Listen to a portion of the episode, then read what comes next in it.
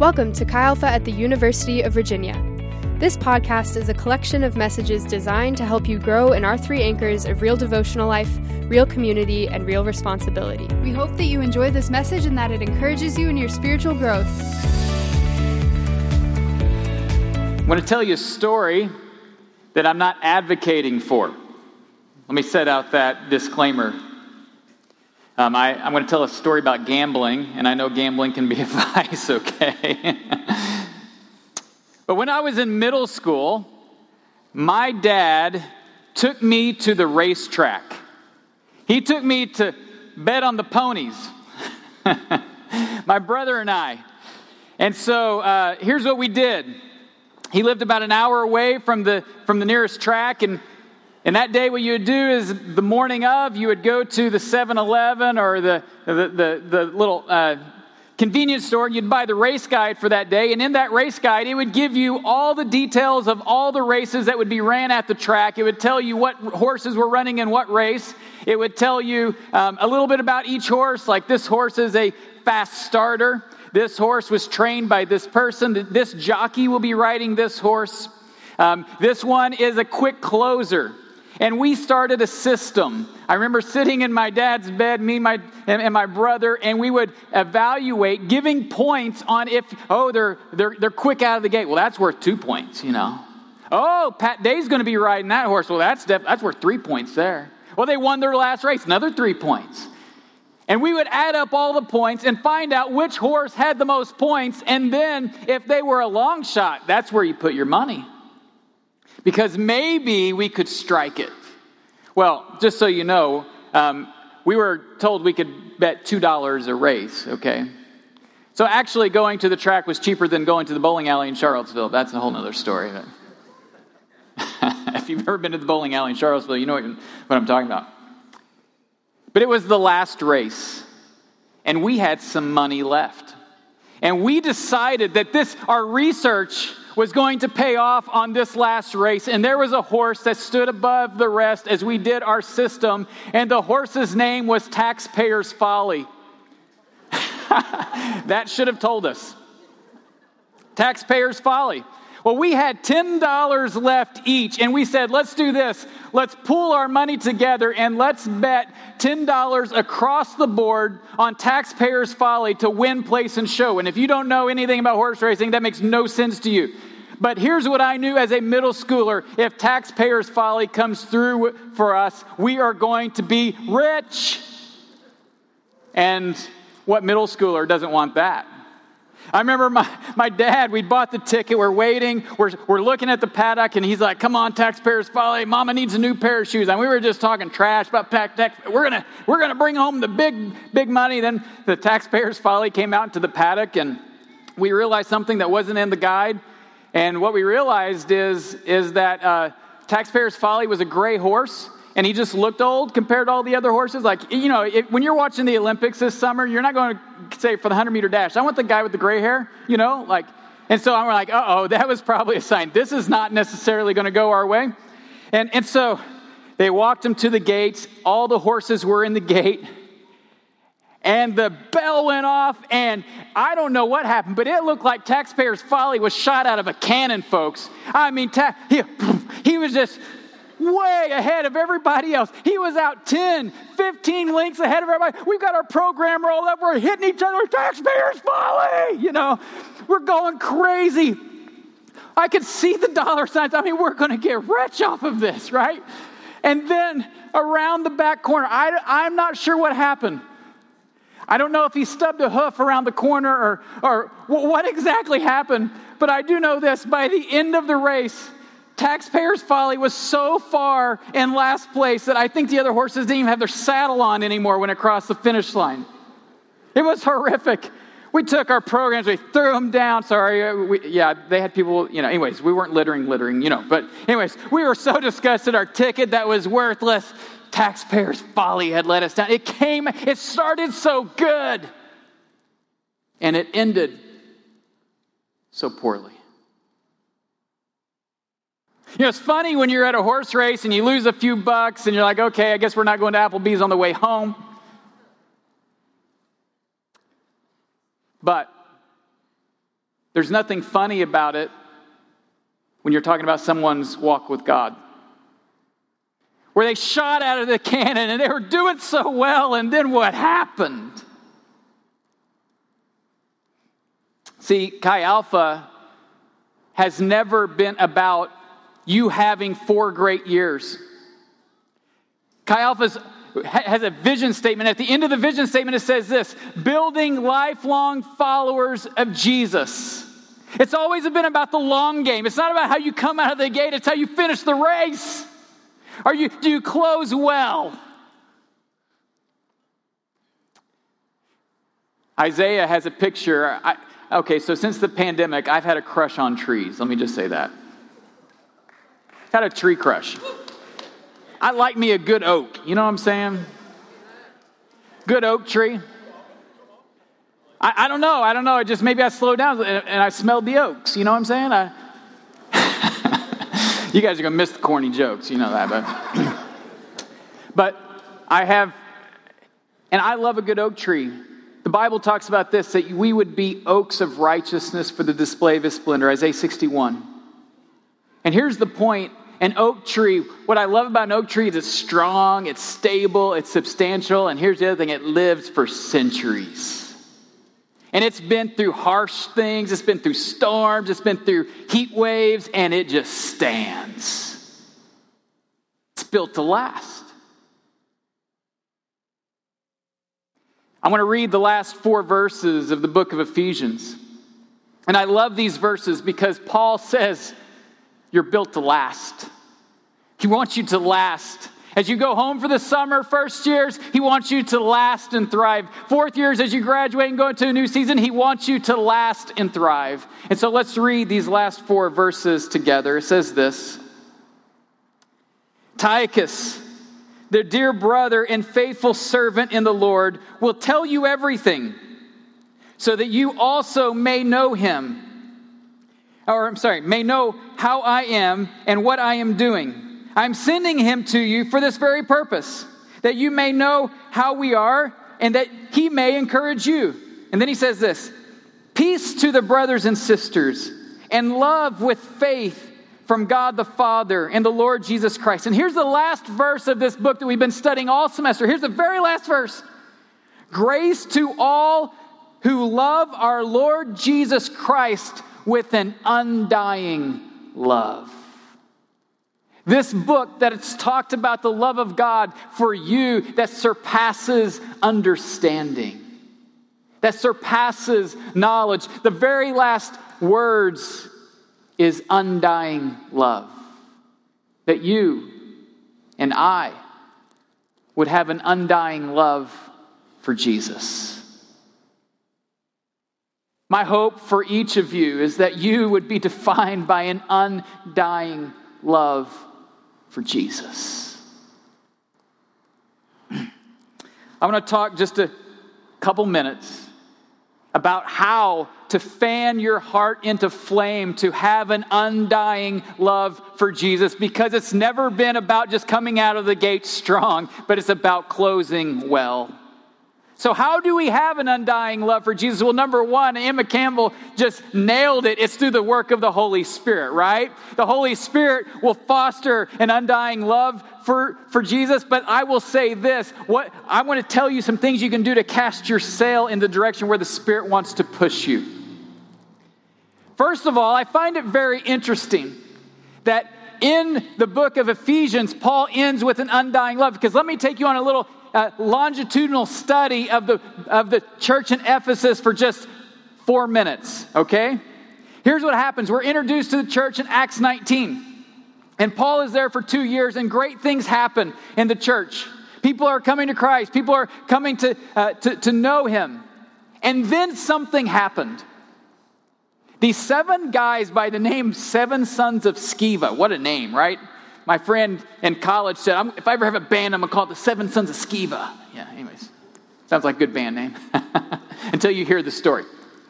They're trying to, they're not followers of Jesus, but they're trying to cast demons out of, of demoniac. See, Ephesus was known as a place with, that was full of the occult. And so they're trying to cast these demons out in the name of Jesus, but they're not followers of Jesus. So what happens is the demon turns on them, and it says this demon beats down the seven dudes, and they run out stripped naked out into the street. Well, that gets the attention of Ephesus, okay? When you hear, did you hear about the seven sons of Sceva? you know. And here's what happens. It says this. Go ahead and go to the next slide. It says this When this became known to the Jews and Greeks living in Ephesus, they were all seized with fear, and the name of the Lord Jesus was held in high honor. In other words, they stopped playing games. Many of those who believed now came and openly confessed what they had done. A number who had practiced sorcery brought their scrolls together and burned them publicly. When they calculated the value of the scrolls, the total came to 50,000 drachmas. That's a lot. And the word of the Lord spread widely and grew in power. You say, how much is 50,000 drachmas? A drachma was the average salary of a laborer for one day. That means that bonfire was worth 160 years of salary. If the average person makes $40,000 today, that would be a $6.4 million bonfire. They didn't take their scrolls from their old life of sin and put them on eBay. They didn't take them to the pawn shop and say, I'm done with these now. They burned those bad boys. And the reason why I tell you this story is because I want you to get a sense of how hot they were burning for Jesus. They meant business, they were repenting of their sin. Literally, they're burning hot. You guys got it. Okay, all right. Then Paul writes to them and he says, I want you to love Jesus with an undying love. In other words, that love that you had when I was with you when we had the $6.4 million bonfire, that same passion for Jesus. I want you to have that same love for Jesus now. Have an undying love for Jesus. And then fast forward 20 years in the book of Revelation, Jesus has some words for this same church.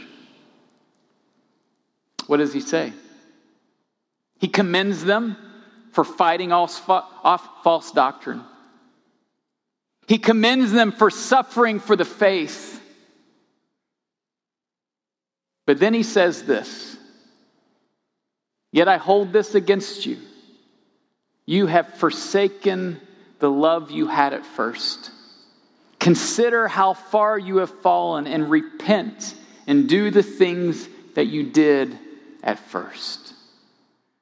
The point is this this church in Ephesus that started burning so hot, their faith, their love for Jesus, their passion for Jesus had become domesticated. And they, their affection was now replaced with mere activity. So, how do we fan the flame of our hearts with an affection that will not grow cold, but fan it into flame with an undying love for Jesus, like Paul says. Well, my answer is not going to surprise you. There's three things that we can do to cast our sail in the direction of the Spirit. Number one is this a real devotional life. There's a book that I read many years ago called You Are What You Love. And it's written by a professor of philosophy at Calvin College called James, James K.A. Smith. Jamie Smith, he's known as. And what he, his premise is this, is that we are not fundamentally people of intellect. We are not fundamentally thinkers. We are fundamentally lovers. In other words, what the way you live isn't just defined by what you think, it's by what you love. And let me tell you how I know this because I eat french fries. I know french fries are not good for me. Anybody out there with me? Anybody else eat french fries? You know, how dare you? How dare you eat french fries? You know they're not good for you. I mean, let's think about a french fry. French fry is a potato that's cut up, put in grease to open up the pores of that potato. And once those pores are open, it sucks in the grease like a sponge. And once it reaches its saturation point, I'm getting ready to preach here, Pat, right? And once it, once it reaches its saturation point, it starts to, to, to get crispy, to lock in that grease. And you know it's not healthy for you, and I know it's not healthy, but it's so good. With some salt and ketchup, I love me some french fries. And I just demonstrated that we aren't just thinking people, we are lovers. And here's what Jamie says in his book. He says this Not only are we people who are lovers, but we develop our loves by how we live. In other words, you can form your desires. Not only can you form your desires, you will crave what you consume. And I, I can prove it to you. I have two pictures for you. Coffee. Anybody drink coffee out there? Anybody crave coffee? You wake up and you crave coffee. Okay, I do not crave coffee. You know why I don't crave coffee? Because I don't drink coffee. I was delivered. No, anyways, I'm not. I'm not a coffee drinker, so therefore I don't crave coffee. I don't consume. Those who crave it, it's because you consume it. You have fostered a desire for coffee, and now you consume it. How many people just sometimes want to get out your phone and look at Instagram? Anybody? Here's what I know the reason why you want to get out your phone and look at Instagram is because yesterday you looked at Instagram. If you look at Instagram for an hour today, it will not lessen your desire tomorrow, it will increase your desire tomorrow. Am I right? Pretty soon you you like you like oh, I can't oh yeah I'm going to. Okay. Because you crave what you consume. I'm not here to give you a philosophy lesson. I'm here to talk about a real devotional life. And so let me connect the dots.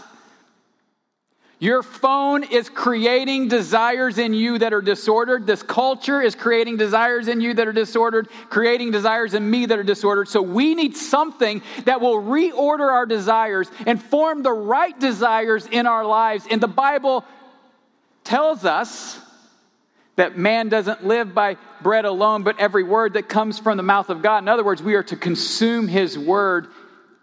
And when we do that, we will start to have desires for his kingdom, desires to live for his glory, desires for him to be supreme, and those desires will shape our lives.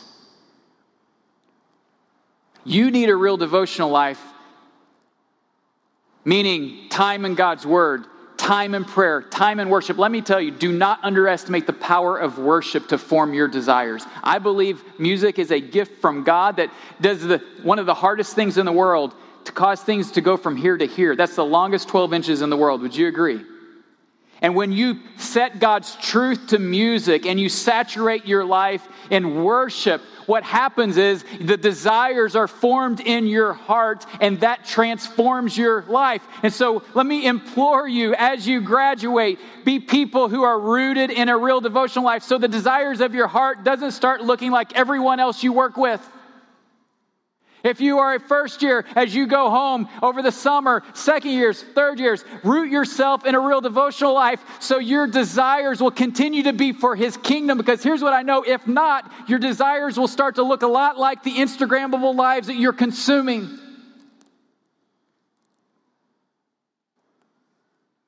So let me implore you to have a real devotional life. Secondly, how do we live with an undying love and fan that into flame? Well, EJ, actually, I was going to quote him, but he said it. Real community. In fact, go ahead next. He, he, he even took my verse. But Paul says, I'm sending um, Tychicus to you that he may encourage you. Paul is saying the, the way that you're going to have an undying love is through community. Here's what I know I've lived in Charlottesville for 21 years now. You cannot go on a bike ride and not climb hills in Charlottesville. Anybody here with me? Like it is impossible to go on a run bike ride. So my, um, uh, my oldest son and I used to take trips to 7-Eleven, and there was this massive hill in between our house and 7-Eleven, but those Slurpees were worth it. And so what we would do is we'd ride our bikes, and you guys know what I'm talking about. When I mean, because we don't have like these really fancy bikes where you could like you know push a button and go up a hill or whatever. I don't. We, we got just like, you know, $100 bikes, like mine's from Toys R Us, you know? And so we, I would say this as we would ride our bikes up the hill fight through the pain, fight through the pain, fight through, and we would get to the top of the hill. Paul said this in, in 2 Timothy 2.22 that, that EJ quoted, that you need people alongside you who will pursue righteousness, faith, love, and peace along with you out of a pure heart. You need people who are going to speak to you, fight through the pain, stay faithful. You can do it. They're going to encourage you. Jesus is worth it. Your identity's in Jesus. Your identity's not in this job. You're going to need that as you go out.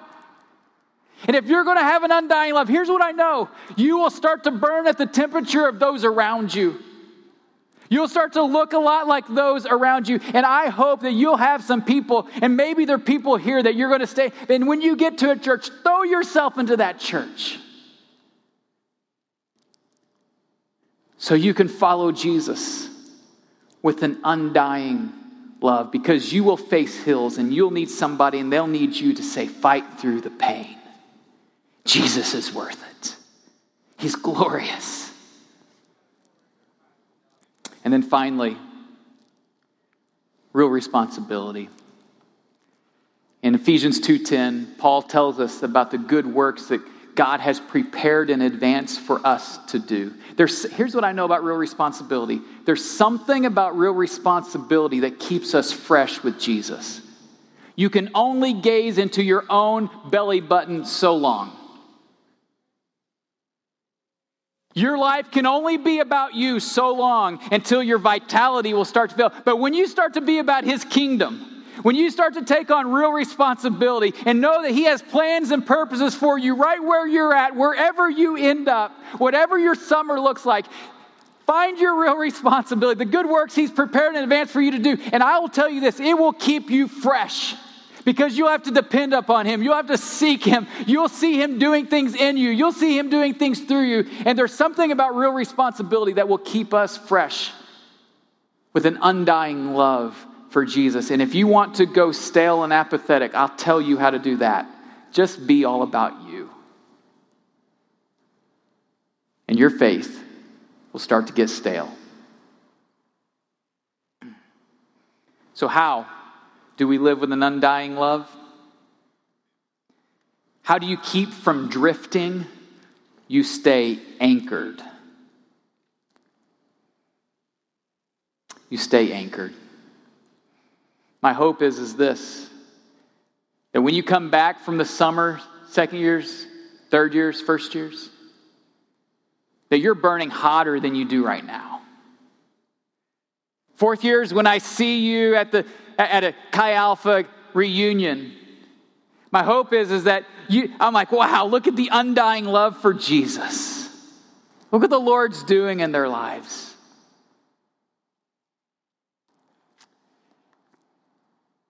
I'll never forget the Sunday afternoon when my two youngest kids learned to ride their bike. It was a big moment for the Bulette household. I was now three for three. That's right, baby. Three for three. They all could ride their bike. Two of them on one day. I mean, I mean that's, that's, a, that's a big success. And here's what the day was they'd get on their bike, and I'd hold the back of their chair, and I'd run beside them. And here's what I would say not fight through the pain. I'd say this Keep your feet on the pedals and eyes on the road. Feet on the pedals, eyes on the road. And we'd be run, feet on the pedal, and I'd let go. Feet on the pedal, eyes on the road. Feet on the pedal, eyes on the road. There, there. Why did I say that? Because I knew this. If they took their eyes off of the road and started to look around, it would be the beginning of them heading off the road and in the ditch. But if they would just keep their eyes ahead of them, keep their eyes fixed ahead of them, and then keep their feet pedaling, keep your feet on the pedals and eyes on the road, that's when they rode successfully. Can I encourage you? As you launch out, as you go into your summer, let me implore you keep your eyes on Jesus and keep pedaling. Keep your eyes on Jesus. Don't look to the left, don't look to the right. It's fool's gold. The glory is in Him.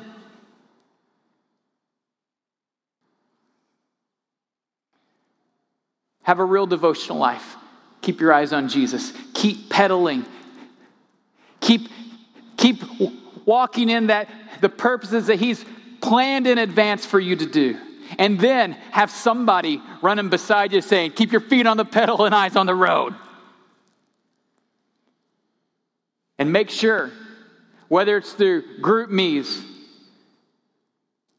Zoom calls, in your local church this summer, and as you graduate, throw yourselves into a local church. Whatever it takes, don't do it alone. And when we do these things, I am confident because of the Spirit's power at work in you that you can follow Jesus with an undying love. May you keep your feet on the pedals and your eyes on Jesus. JB, keep your feet on the pedals and your eyes on Jesus. Eva, keep your feet on the pedals and your eyes on Jesus. Shelby, keep your feet on your pedals and your eyes on Jesus. Jay and Lindsay, keep your feet on the pedals and your eyes on Jesus. Wes, keep your feet on the pedals and your eyes on Jesus. He is for you. He is for you. He is for you. He is for you. He is for you. He is for you. And this summer, first years, keep your feet on the pedals and your eyes on Jesus. And second years and third years, this summer, keep your feet on the pedals and your eyes on Jesus. And Nia and Jada and Christy and Joe, keep your feet on the pedals and your eyes on Jesus.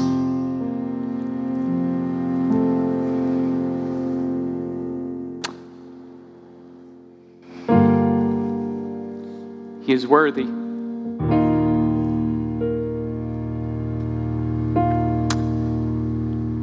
For the benediction.